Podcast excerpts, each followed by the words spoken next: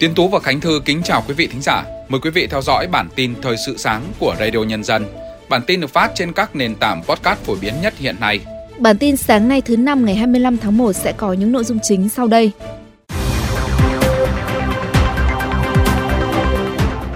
Bộ Y tế khuyến cáo ba nhóm cần tiêm nhắc vaccine ngừa COVID-19.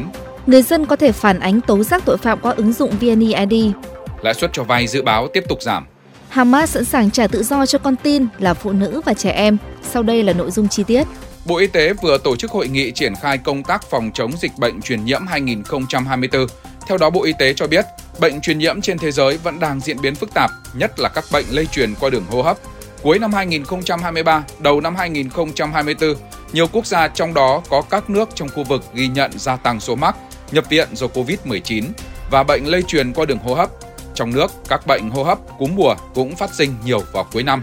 Hà Nội thời gian qua ghi nhận sự gia tăng bệnh nhân mắc cúm A, cúm B. Do đó, Bộ Y tế yêu cầu các địa phương, đơn vị triển khai biện pháp bảo đảm phòng chống dịch bệnh truyền nhiễm, nhất là các bệnh lây truyền qua đường hô hấp. Dịch bệnh thường xảy ra trong dịp Tết Nguyên đán Giáp Thìn 2024 và mùa lễ hội đầu năm.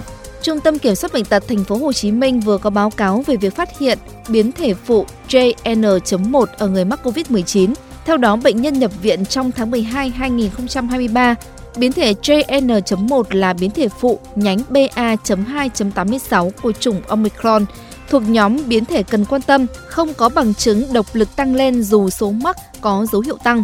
Tuy nhiên, Cục Y tế Dự phòng Bộ Y tế nhấn mạnh, chúng ta không chủ quan nhưng cũng không nên quá hoang mang lo lắng.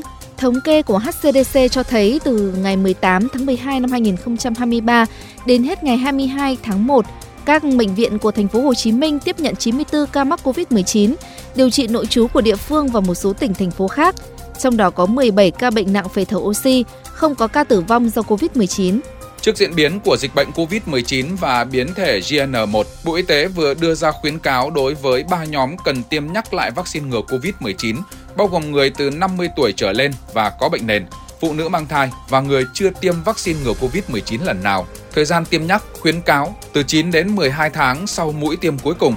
Hiện Việt Nam còn hơn 400.000 liều vaccine ngừa COVID-19 nhãn hiệu Pfizer còn hạn sử dụng đến tháng 9 năm 2024, có thể sử dụng tiêm nhắc cho nhóm có chỉ định như trên.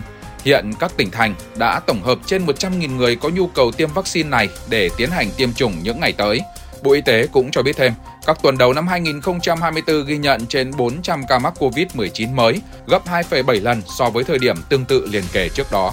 Bộ Công an đang tiếp tục triển khai việc tố giác tin báo tội phạm qua ứng dụng VNeID nhằm tạo điều kiện thuận tiện cho người dân, các tổ chức, đồng thời nâng cao hiệu quả giải quyết tin báo tố giác tội phạm, phát huy tối đa phong trào toàn dân bảo vệ an ninh Tổ quốc.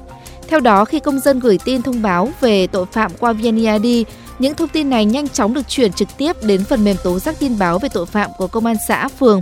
Từ khi triển khai đến nay đã có gần 16.000 kiến nghị phản ánh được gửi qua ứng dụng VNeID, trong đó có hơn 11.000 thông tin về an ninh trật tự được công an cấp xã xác minh kiểm tra. Những hành vi phổ biến được người dân tố giác như trộm cắp, cướp giật tài sản, cố ý gây thương tích, lừa đảo, chiếm đoạt tài sản, đánh bạc cho vay nặng lãi. Sở Công Thương thành phố Hà Nội cho biết, nhằm bảo đảm công tác cung cầu hàng hóa, bình ổn thị trường trước, trong và sau Tết Nguyên đán Giáp Thìn 2024, Hà Nội sẽ có hơn 14.500 điểm bán hàng bình ổn phục vụ Tết Nguyên đán. Ước tính tổng giá trị hàng hóa là gần 41.000 tỷ đồng, tăng khoảng 10% so với năm ngoái. Theo số liệu từ Ngân hàng Nhà nước, hiện mặt bằng lãi suất tiền gửi cho vay đã giảm hơn 2,5% so với cuối năm 2022, với tác động có độ trễ của chính sách sau những lần điều chỉnh giảm lãi suất điều hành và các biện pháp đồng bộ khác của Ngân hàng Nhà nước. Các chuyên gia cũng dự đoán mặt bằng lãi suất cho vay sẽ tiếp tục giảm trong thời gian tới. Cụ thể, các chuyên gia đánh giá lãi suất cho vay ở các ngân hàng thương mại vẫn tiếp tục có thể giảm thêm vì lãi suất tiết kiệm vẫn đang ở mức thấp, lãi suất tiết kiệm thường hạ trước và nhanh hơn nên lãi suất cho vay thường sẽ hạ chậm hơn khoảng 6 tháng. Như vậy, lãi suất cho vay vẫn còn dư địa hạ xuống thêm 0,5 đến 1% nữa. Tối qua, cơ quan cảnh sát điều tra Bộ Công an đã ra quyết định khởi tố bị can, lệnh bắt bị can để tạm giam, lệnh khám xét đối với ông Trần Đức Quận, Bí thư tỉnh ủy Lâm Đồng đã có hành vi lợi dụng chức vụ quyền hạn làm trái các quy định của pháp luật khi tham gia chỉ đạo giải quyết các công việc liên quan đến dự án Đại Ninh, tỉnh Lâm Đồng, gây hậu quả rất nghiêm trọng. Hành vi của ông Trần Đức Quận phạm vào tội lợi dụng chức vụ quyền hạn trong khi thi hành công vụ, quy định tại khoản 3, điều 356 Bộ luật hình sự năm 2015, sửa đổi bổ sung năm 2017. Sau khi Viện Kiểm sát Nhân dân tối cao phê chuẩn, Cục Cảnh sát điều tra tội phạm về tham nhũng kinh tế buôn lậu Bộ Công an đã thi hành các quyết định lệnh nêu trên theo quy định của pháp luật. Vụ án thuộc diện Ban chỉ đạo Trung ương về phòng chống tham nhũng tiêu cực theo dõi chỉ đạo. Tiếp theo là các tin tức thời sự quốc tế. Báo The Wall Street Journal ngày 24 tháng 1 dẫn lời các quan chức Ai Cập cho hay, phong trào Hồi giáo Hamas của Palestine tuyên bố sẵn sàng cho một thỏa thuận tiềm tàng với Israel về việc thả phụ nữ và trẻ em đang bị bắt làm con tin ở giải Gaza. Trong khi đó, hãng tin Axios của Mỹ dẫn lời hai quan chức Israel cho biết nước này đang muốn tìm kiếm một thỏa thuận nhiều giai đoạn với Hamas, trong đó sẵn sàng ngừng bắn 2 tháng để đổi lấy việc thả tự do cho hơn 130 con tin còn lại đang bị Hamas giảm giữ. Thông tin về mong muốn của Israel được đưa ra trong bối cảnh chính phủ nước này đang chịu sức ép ngày càng lớn trong nước và quốc tế về việc phải bảo đảm an toàn cho các con tin bị Hamas bắt giữ. Ngày 23 tháng 1, theo giờ Mỹ, cựu Tổng thống Donald Trump đã giành chiến thắng trong cuộc bầu cử sơ bộ ở bang New Hampshire để chọn ứng cử viên đại diện cho Đảng Cộng Hòa tham gia vào cuộc đua vào Nhà Trắng. Đây là chiến thắng thứ hai đối với ông Trump sau khi thắng cách biệt trong cuộc bầu cử sơ bộ của Đảng Cộng Hòa ở bang Iowa. Dự kiến sau New Hampshire, Đảng Cộng Hòa sẽ tổ chức cuộc bầu cử sơ bộ và bỏ phiếu theo diện hẹp lần lượt vào ngày 6 tháng 2 và ngày 8 tháng 2 tại bang Nevada, trước khi tổ chức cuộc bầu cử sơ bộ ở South Carolina vào ngày 24 tháng 2. Ba tháng sau khi Tổng thống Thổ Nhĩ Kỳ Recep Tayyip Erdogan đệ trình dự luật phê chuẩn Thụy Điển vào Tổ chức Hiệp ước Bắc Đại Tây Dương NATO lên Quốc hội, các nghị sĩ Thổ Nhĩ Kỳ ngày 23 tháng 1 đã bỏ phiếu thông qua dự luật. Với quyết định này của Quốc hội Thổ Nhĩ Kỳ, cánh cửa vào NATO đã thực sự rộng mở với Thụy Điển. Trong một diễn biến liên quan, ngay trước khi Quốc hội Thụy Điển thông qua dự luật, hôm 22 tháng 1, Thủ tướng Hungary Viktor Orbán đã mời người đồng cấp Thụy Điển Kristersson đến nước này để đàm phán về việc gia nhập NATO. Như vậy, Thụy Điển chỉ cần thuyết phục được Hungary để hoàn thành mục tiêu. Hội đồng tham mưu trưởng Liên quân Hàn Quốc cho biết, Triều Tiên đã phóng nhiều tên lửa hành trình ra biển Hoàng Hải vào lúc 7 giờ sáng ngày hôm qua 24 tháng 1 theo giờ địa phương. Quân đội Hàn Quốc cho biết đang theo dõi sát vụ phóng, đồng thời tăng cường cảnh giác trước các hành động khiêu khích của Triều Tiên. Dự kiến quân đội Mỹ, Nhật Bản và Hàn Quốc sẽ sớm tiến hành phân tích chi tiết vụ phóng loại tên lửa trên, tầm xa và quỹ đạo bay, cũng như đưa ra những phản ứng quan ngại. Đây là vụ phóng tên lửa hành trình mới nhất của Triều Tiên kể từ tháng 9 năm 2023. Bộ Quốc phòng Nga ngày 24 tháng 1 cho biết một máy bay vận tải Il-76 của lực lượng không quân nước này chở 64 tù binh Ukraine đã bị rơi ở vùng Belgorod. Chiếc máy bay chở tù binh bị rơi khi đang được chuyển đến vùng Belgorod để tiến hành trao đổi. Ngay sau vụ tai nạn, một ủy ban của lực lượng không quân Nga đã tới hiện trường tai nạn để xác định nguyên nhân vụ tai nạn. Trong khi đó, báo Pravda của Ukraine dẫn nguồn tin quân đội nước này cho biết chiếc máy bay của Nga bị lực lượng Ukraine phá hủy. Tuy nhiên, báo này nói chiếc máy bay chở tên lửa phòng không S-300 chứ không phải tù nhân Ukraine. Giới chức Trung Quốc cho biết vào chiều ngày 24 tháng 1 đã có 25 người thiệt mạng trong vụ cháy một tòa nhà ở thành phố Tân Dư, tỉnh Giang Tây, miền đông nước này. Vụ việc cũng khiến một số người bị thương và các nạn nhân đã được chuyển tới bệnh viện.